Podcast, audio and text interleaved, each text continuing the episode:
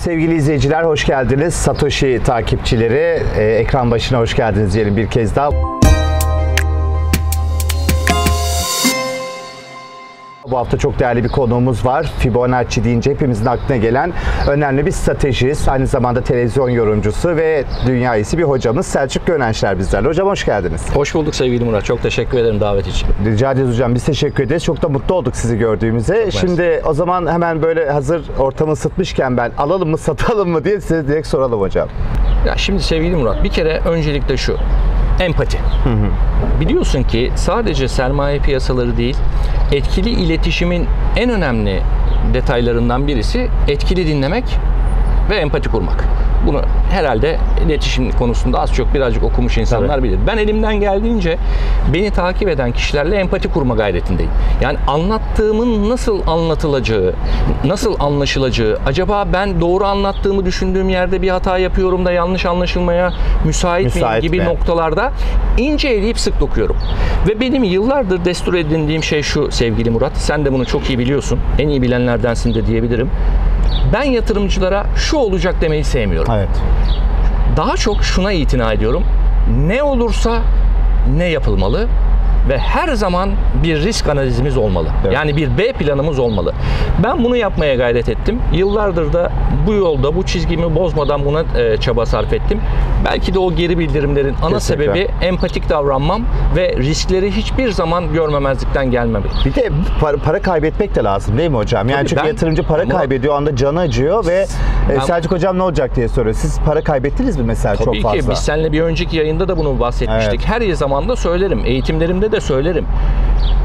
2016 2017 20 bin 3 bin dolar düşüşünde ilk kripto para yatırımımı 16 bin dolardan düşmeye başladığı zaman yapmaya başlamıştım.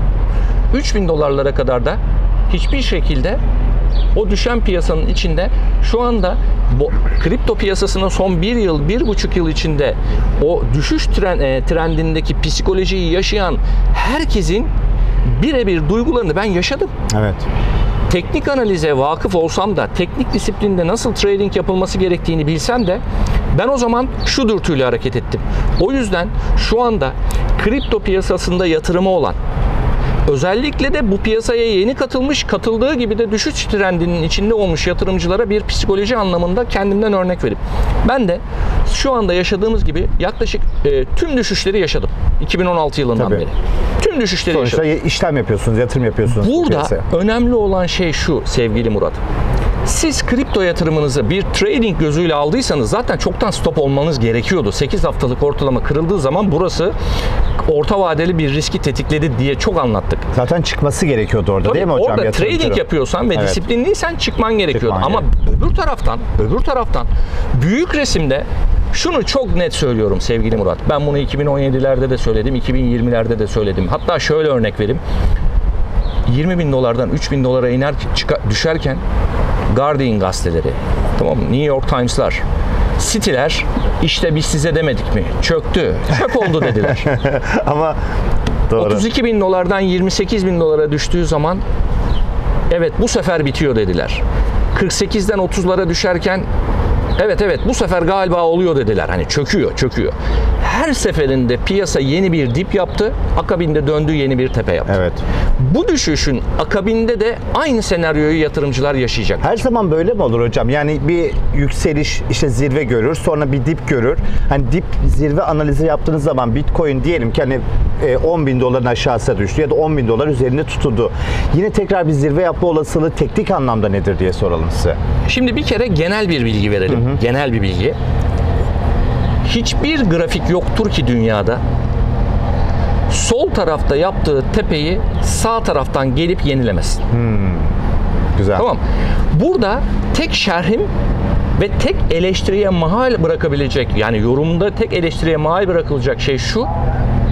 Ne zaman yeni tepe yaptığını bilemeyiz.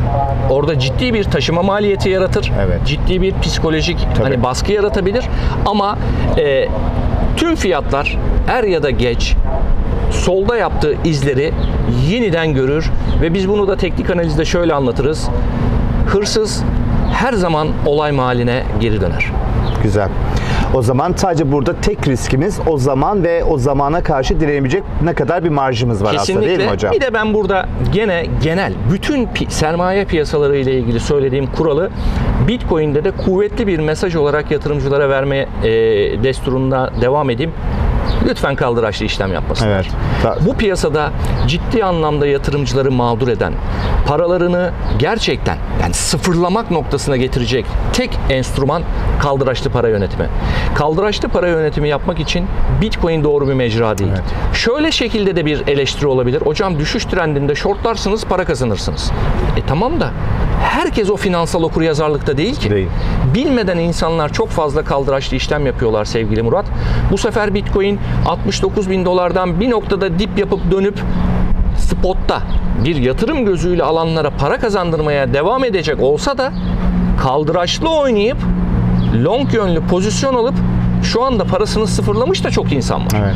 Dolayısıyla sadece Bitcoin piyasasını doğru okumak değil, kaldıraçlı para yönetimi yapıp yapamamayı da doğru bilmek bence tüm sermaye piyasası işlemleri için elzem değerde kıymetli bir detaydır. E, birazcık tabii yatırımcı hocam işlem yaparken hani şansa diyebileceğimiz paralar da kazanabiliyor ilk başta. Yani finansal okuryazarlığı çok derin olmadan. Çünkü piyasa buna bu imkanı da veriyor. Bazen hani öngörüleri tutabiliyor ama mutlaka çok derinlemesine sizleri e, işte ya da eğitimleri takip etmeniz gerekiyor. Özellikle kaldıraç çok riskli. Buyurun hocam. Bu konuyla ilgili bir şey Tabii, söyleyeyim. Sevgili Murat, para yönetiminde risk kontrolü çok önemli. Doğru bir strateji yani bir teknik analizi de bilseniz bir kriptonun tüm ekibinden tutun da tüm partnerlerinden tutun da tüm her detayına hakim olsanız Olsanız bile. bile finansal okuryazarlık ve önce kendine yatırım yapma yani öğrenme dürtüsü kazanılmadan bence sadece aşırı volatil bir kripto piyasasında değil hisse senedi piyasalarında bile işlem yapmak son derece risklidir. Kesinlikle hocam hisse senedi demişken hemen aklıma geldi. Yani hisse yatırımcısı daha muhafazakar. E, Şimdi siz tabii e, bu piyasaya girerken e, kripto para yoktu. Daha önce birçok enstrümanla tanıştınız ve hocamız zaten takip edenler bilir. Hisse analizleri de yapıyor sağ olsun. İşte para piyasalarına dair de bazı e, analizleri var. Bazı birçok analiz var. Emtia piyasalarında konuşuyorsunuz. Ama bu kriptoyu da Türkiye'de ilk keşfeden adamlardan bir tanesisiniz. Hatta analiz olarak da paylaştınız. Sağ olun. Birlikte çok da yayın da yaptık. Sevgili Perihan Tantu'yla da yayınlarınız devam ediyor. Yine de bu piyasadan umutlu musunuz? Hani kripto paralara neden Selçuk Önerçler yatırım yapıyor? Özellikle Bitcoin minimalisti misiniz? Ve ilk girmenizin bir avantajı oldu mu? İlk girmenin çok büyük avantajı var. Evet. Yani ilk aldığım pozisyonlar 69 binden buralara düşmeme rağmen hala dolar Evet. bazında karda. Evet. Yani- Çünkü TL çok şey oldu değil mi Yani hocam? TL bazında Değer- zaten dolara karşı kardasınız. Aynen. Bir de ilk aldığım değerlere göre gene kardayım. Ama şu var, benim girme amacım e, şu sevgili Murat. Hem de kendimi eleştireyim. Ben yıllardır sermaye piyasalarında işlem yaparım. Tamam, hep trading yaptım. Trading'den güzel para kazandım mı? Çok şükür. Hani derler ya Allah bugünümüzü aratmasın. Ama Amin. Yıllar içinde şunu gördüm.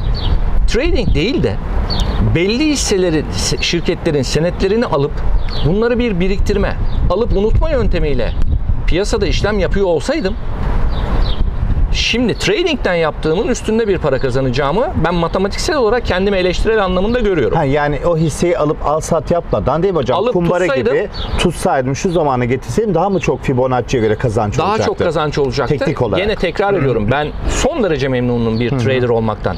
Bu başka bir konu. İşte şimdi geçmişte yaklaşık 20 yıldır hisse senedi piyasalarında yapmadığımı şimdi kripto piyasasında yapmaya gayret Anladım. ediyorum. Yani bunun en güzel anlatımı bu olacak. Burada yapılabilir mi hocam? Hani tecrübe. Riskli dediniz ya kripto paralar özellikle kaldıraçlı Neden şey yapılmaz? yapmayalım. Hani mantık olarak bunda bir Tabii tasarruf aracı gibi görebilir Tabii ki miyiz? yapılır ama bakın sevgili Murat kripto piyasasını kim tukaka yapıyor? İnovasyon. Bu piyasanın gerçek anlamında derinliğini bilmeyen, blockchain teknolojisine vakıf olmayan Olmayanlar. kişiler burayı tukaka yapıyor. Evet. Ama şunu unutma, ben bunu şöyle bir geçen sevgili Perihan'la yayında da yaptım. Biraz da yayına da espri katalım. Biz Fenerbahçeliler şöyle bir esprimiz vardır biliyorsun. Herkes bir gün bir Fenerbahçeli olacak diye. Bir Halbuki ütopya öyle bir ihtimal hocam? var mı? Öyle bir ihtimal yok değil mi? Belki de vardır. Fenerbahçelilerin bir şeyi hani motivasyonu diyelim. Herkes bir gün kripto Bitcoin alacak demiyorum. Evet. Herkes bir gün bu piyasanın gerçeğiyle tanışacak. Evet. Tamam? Çünkü günümüz oraya gidiyor değil mi hocam? Dijitalleşiyoruz. FED- blockchain teknolojisi. FED kendi kripto yani kendi dijital parasını çıkartmaya Evet. çalışıyor. ECB yani Avrupa Merkez Bankası bu konuda çalışmaları var. Hakeza Çin yasaklamasına rağmen çalışmaları Yapıyor. var.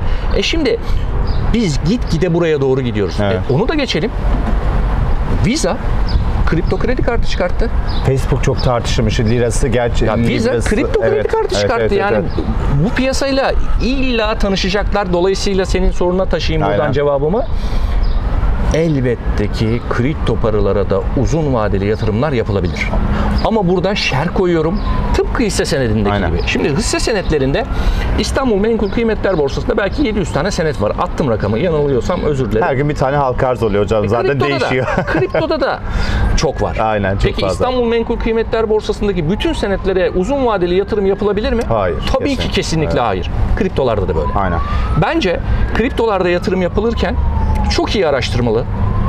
Temel anlamda ekibini, partnerlerini, projenin detayını, nereye hitap ettiğini, nereye ulaşmak istediğini bu projeler ince elenip sık dokunarak tercih edilmeli ve peyderpey küçük küçük rakamlarla buralara küçük küçük yatırımlar yapılarak uzun vadeli yatırımcı neden olunmasın? Hocam şimdi ben sizi tanıyorum. Siz şey samimi bir adamsınız. Hani burada neyseniz kamera arkasında da olsunuz. Ve e, e, ne derler? Hani burada çok romantik bir cümle olacak ama aslında duygusal bir insansınız. Maalesef. Hani duygularınızla hayatınızı yönlendiriyorsunuz vesaire ama yaptığınız iş çok robotik bir iş. Yani hani sadece Fibonacci'ye sabırla bakıp da böyle robot gibi hiç duygu karıştırmadan zor değil mi yani iki tezat e, ne burcusunuz hocam? İkizler mi? İkizler ama Bakın nasıl buldum. Burç, bu, burç özellikleri... o tarafta başka bu tarafta başka bir Selçuk Gönençler olabilirmiş. O da oldu herhalde. Ama, Ama işte evet ama burç özelliklerimi çok çok fazla taşıdığımı düşünmüyorum. burada taşıyorsunuz işte hocam. Orada çok böyle e, duygularını hiç karıştırmayan bir Selçuk Gönençler Ha, var. Bu tabii, tarafta evet. Sonuçta bir evet. kız çocuğu babasısınız, bir aileniz var. Biz sizi çok seviyoruz. Siz bizi seviyorsunuz sağ olun. Teşekkür. E, duygu işin içine giriyor. Bu tarafta başka bir karaktere bürünüyorsunuz çünkü. E tabi yani burada e, bu noktaya gelmemdeki en büyük sebep biraz önce söylediğin şey Murat. Kaybetmek. Evet. İnsan hayattaki en güzel tecrübe kaybetmek. Tabiri caizse bitmek ve yeniden kalkmak. Her alanda böyle değil mi hocam? Tabii ki. Sadece bu piyasa anlamında değil. Yani üzülerek de işte ne bileyim e, aldatılarak ya da arkadaşın Her tarafından hayal kırıklığına uğratarak Bunu bunlar çok güzel yaşayabilirsiniz. Evet. Bunu işinizde yaşayabilirsiniz. Sevgiliniz terk eder, aldatır veya sizi bırakır gider. Buradan bir tecrübe yaşarsınız. Evet. İşinizde başarısız olursunuz, işten çıkartılırsınız, atılırsınız veya iş değiştirmek zorunda kalırsınız. Buradan bir te- Önemli olan şey şu. Her ne yaşarsak yaşayalım, bundan bir tecrübe almak ve bir sonraki adımımızda o tecrübeden filizlenerek yeniden hareket edebilmek. İşte ben geçmişte yaşadığım bu hatalardan kendime ders alarak şimdi naçizane bu ülkede teknik analize kıymetli hocalarımızdan sonra bir, bir gram fayda sağlayabiliyorsak, Çok. bu yatırımcılara el uzatmaya çalışıyorsak bunun en önemli nedenlerinden Aynen. bir tanesi yaşadığımız tecrübelerden ders almak ve şurası çok önemlidir. Çok önemlidir. Teknik analizi duygusuzca okumak. Evet. İşin içine ne zaman duygu katarsak sevgili Murat kaybediyoruz. Kesinlikle. Elimde milyonlarca örnek var. İşin içine ne zaman duygu katarsak kaybediyoruz. Evet. O zaman duyguyu karıştırmıyoruz. Neyse teknik analiz bize neyi gösteriyorsa onda mutlaka ısrar ediyoruz. Nedense şey geldi hocam bu konuşma yaparken. Hani her şey bir işaret. Acısıyla tatlısıyla hayat bize birçok şey öğretiyor. Simyacı kitabı geldi. O yüzden okumayanlar varsa mutlaka o kitabı da okusunlar. Kendi kişisel haznemize, kendi kişisel servetimize ulaşmak için de her şeyi durumuna göre değerlendirmek gerekiyor. Şimdi hocam, e, şimdi bakıldığı zaman tabii temel analize teknik analistler reddediyor. Böyle aranızda hani işte e, kapitalizmle komünizm gibi büyük bir ayrışma var mı teknikçilerle temelci arasında? Şimdi genel olarak genel olarak bu geçtiğimiz yıllarda daha fazlaydı. Son zamanlarda e, elimizden geldiğince tabii yani bizden çok daha büyük üstadlarımız var. Hepsine buradan sevgi ve saygılarımızı yollayalım. Elbette ki temelcilerle teknikçilerin arasında böyle bir kısır çekişme maalesef var. Yalnız ben yıllardır 1997 yılından beri bu piyasanın içindeyim. Hiçbir zaman temel analize sırtımı dönmedim. Tam tersi uzun vadeli değer yatırımcılarının biraz önce de kendimden de dem vurduğum üzere kıymetli olduğunu her zaman her zaman anlattım. Dolayısıyla ben ve benim en azından çevremdeki kıymetli üstadlarım da dahil hiç kimse temel analizi reddetmez. Ama temel analizi okuduğunuz Ama- zaman duygu karıştırmıyor musunuz o zaman? Yo yo aslında işte o sentezi, o korelasyonu, o denklemi, o gök kuşağının yelpazesini doğru tamamlamak lazım. Şimdi siz çok duy sadece sadece teknik analizi öne koyarsanız bu da çok doğru değil. Evet. Temel analizden beslenmeniz lazım. Ama ben burada sadece birazcık hani çok fazla eee, şey olamayacağım, mütevazi olamayacağım. Ben teknik analizin, temel analizin önünde bir adım değil, fakat çeyrek adım önde olduğunu inanan tarafta olmaya devam edeceğim. Ee, şimdi ekonomi tabii duyguların karıştırılmaması gereken bir bilim dalı. Aslında sosyal bir bilim dalı ve bunun bir işi bir tekniği de var değil mi hocam? Hem para politikasının hem Merkez Bankası bankacının hem de Hazine Bakanlığı'nın diyelim. Ama bizim ülkemizde maalesef bu böyle ekonomi ve spor her tarafta konuşulan ve herkesin konuşabildiği alanlar olduğu için duygu da ister istemez işin içine giriyor ki Sayın Hazine Bakanı da işte ekonomi benim gözümdeki ışıltıdan anlayabilirsiniz gibi bir duygusal cümlede kurmuştu ama hani siz bu işte daha çok böyle duygulardan arındıralım ve daha Ben rasyonel Sayın olalım Hazine diyorsunuz. Bakanımızın olumlu ve ılımlı bakışlarına hani insani olarak bir vatansever olarak saygı duyuyorum. Evet. Ama maalesef ekonomi Şu anda pek ışıldamıyor. ekonomi gözlerdeki ışıldığıyla olmuyor. Evet, olmuyor diyelim. O zaman efendim Selçuk Önerşer'le yayınımız devam edecek. Bit quiz e, bölümüne geçelim ve iki ta- e, tane sorum olacak. Bakalım hocamız neler söyleyecek.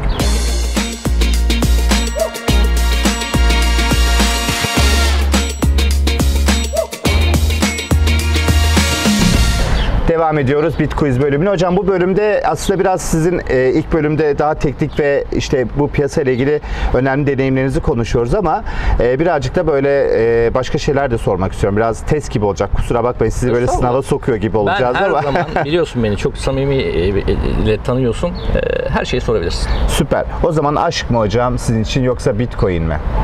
Aşk ya. Yani Bitcoin'i e, bu kadar çok sevip Neden bu kadar çok yatırım Bitcoin'i yapıp seviyorum. Hani Bitcoin'in çok daha farklı yerlerde olacağını Evet. düşünüyorum ama e, insanın hayatında sevgi, aşk olmadığı zaman paranın hani evet para çok önemli bir değer maalesef artık. Yani bunu maalesef diyebiliyorum. Ha, insanın hayatında para olmadan hatta günümüzde para olmadan aşk bile olmuyor biliyorsun. Olmayabiliyor, E, evet. işte magazinden görüyoruz. ama şu var e, ben sevgi adamıyım ya. Aynen. Duygusalım. Yani Bitcoin hayatımda hep olacak. Özellikle kızım için hep olacak ama e, sevgi olmadan, aşk olmadan ne bileyim ben. ne para yaparsan eksik- yap tutkuyla yap değil mi hocam? Para Sevgiyle yap. kalır. Kesinlikle. Peki hocam Bitcoin mi hisse senedi mi? Hisse senedi ya. Neden? Neden?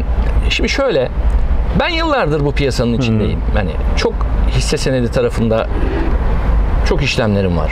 Orada daha önemli yatırımlarım var. Burada e, hisse senedini seçince Bitcoin üvey evlat değil. Bir kere onu çok net söyleyeyim. Bütün farklı Ama enstrümanlar değil bunu mi? ben yayında bizi izleyecek olan yatırımcılara daha iyi izah edebilmek ve empatik bir şekilde anlatabilmek için soruya şöyle cevap vereyim. Hisse senedi mi? Bitcoin mi? Hisse senedi büyük evlat. Bitcoin küçük evladım. Peki Türk piyasalarındaki hisse senedi için mi söylüyorsunuz? Bir Apple hisse senedi Yok. farklıdır ama hani Türkiye'deki hisse Yani bana biraz göre, daha farklı Bana göre belki. hisse senedi piyasalarını şimdi Bitcoin'le en azından bu dönemde hani Bitcoin belki ileride hisse senedi piyasalarından daha da fazla konuşulacak bir yere Evet. gelecek. Biz onu görür müyüz bilmiyorum Evet. ama en azından mevcut konjonktürde mev- me- mevcut zaman diliminde 2022 yılında hisse senedinin e, yani Bitcoin kripto piyasasının önünde olmasını da konuşmak Evet. da doğru bulmam yani. Tabii daha çok idilecek adım da var hocam. Regülasyonlar değil mi? Ülkeler bunu ne kadarını kabul edecek, neler yapacaklar? Çok yol haritası var. O yüzden Bir an önce regülasyonların gelmesi lazım. Bir an önce. Şimdi biz Siz onunla ilgili hocam sözünüzü balla kesiyorum. Ee, heyetteydiniz aynı zamanda. Değil mi? Ee, Regülasyonla ilgili gittiniz, görüştünüz vesaire. Orada çıkan sonuçlar nedir? Regülasyonla ilgili çok kıymetli büyüklerimin de e, destekleriyle e,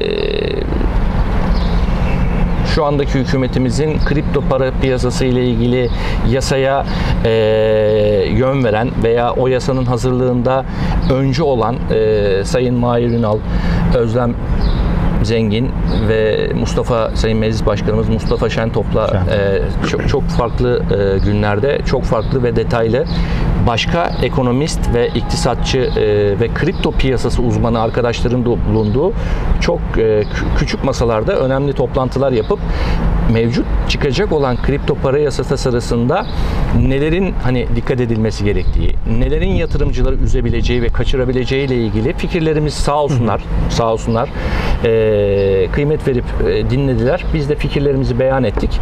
Evet öyle bir heyetin içinde bir yorum yaptık. Bir e, eleştirilerimizi veya olumlu e, eleştirilerimizi e, ilettik. Umarım faydalı olur. Umarım Türkiye'de kripto para yatırımcılarını piyasadan kaçırmayacak şık bir e, kripto para yasasıyla yani etik ve yatırımcıların Evet. gerçekten ne istediklerine karşı e, doğru bir e, düzenlemeyle kripto piyasası inşallah daralmaz. Çünkü bunu sen de çok iyi Evet. biliyorsun. Bir FX piyasası düzenlemesiyle ciddi anlamda FX piyasalarından Tabii. ciddi anlamda Türkiye'de geçmişte bir para çıkışı olmuştu. İnşallah bunu olmasını temenni etmiyoruz. Malum Türkiye'de yumuşak karnımızın dolar olduğu, dolarla ilgili rezervlerle ilgili ciddi sıkıntımız olduğu bir dönemde bir de kripto para yasa tasarısıyla yatırımcıları sıkıştıracak veya Dolar oraya çıkarsa- mağdur edecek bir durum Aynen. olursa maalesef ülkeden çok ciddi anlamda bir dolar çıkışı olabileceği şerhini Kesinlikle. e, büyüklerimize anlatmaya çalıştık. Kesinlikle o dönem Forex'ten özellikle çıkanlar Karadağ'da, işte Makedonya'da, Kıbrıs üzerinde işlemlerine devam ettiler ki SPK bunun önüne maalesef geçemiyor. Hocam çok teşekkür ederiz. Ee, var mı eklemek istediğiniz bir şey? Yok ben çok teşekkür ederim. Hem e, Satoshi ailesine hem sana e, beni davet ettiğiniz için ve burada ağırladığınız için çok teşekkür ederim. Biz çok mutlu olduk. Tüm ekip olarak sizi ağırlamaktan çok büyük bir onur duyduk. Ee, Selçuk Gönenşer efendim stratejist bizlerle birlikteydi. Sevgili Satoshi takipçileri tabii ki Satoshi Radyo üzerinden de podcastlerimizi de dinleyebilirsiniz. Selçuk hocamızla ilgili, yayınlarımızla ilgili e, dilek ve şikayetleriniz her şey olabilir. Tabii lütfen yorumları da yazın. Beğenmeyi de unutmayın. Ne kadar çok paylaşırsanız o kadar çok devam edecek böyle çok değerli konuklar diyelim. Görüşmek dileğiyle.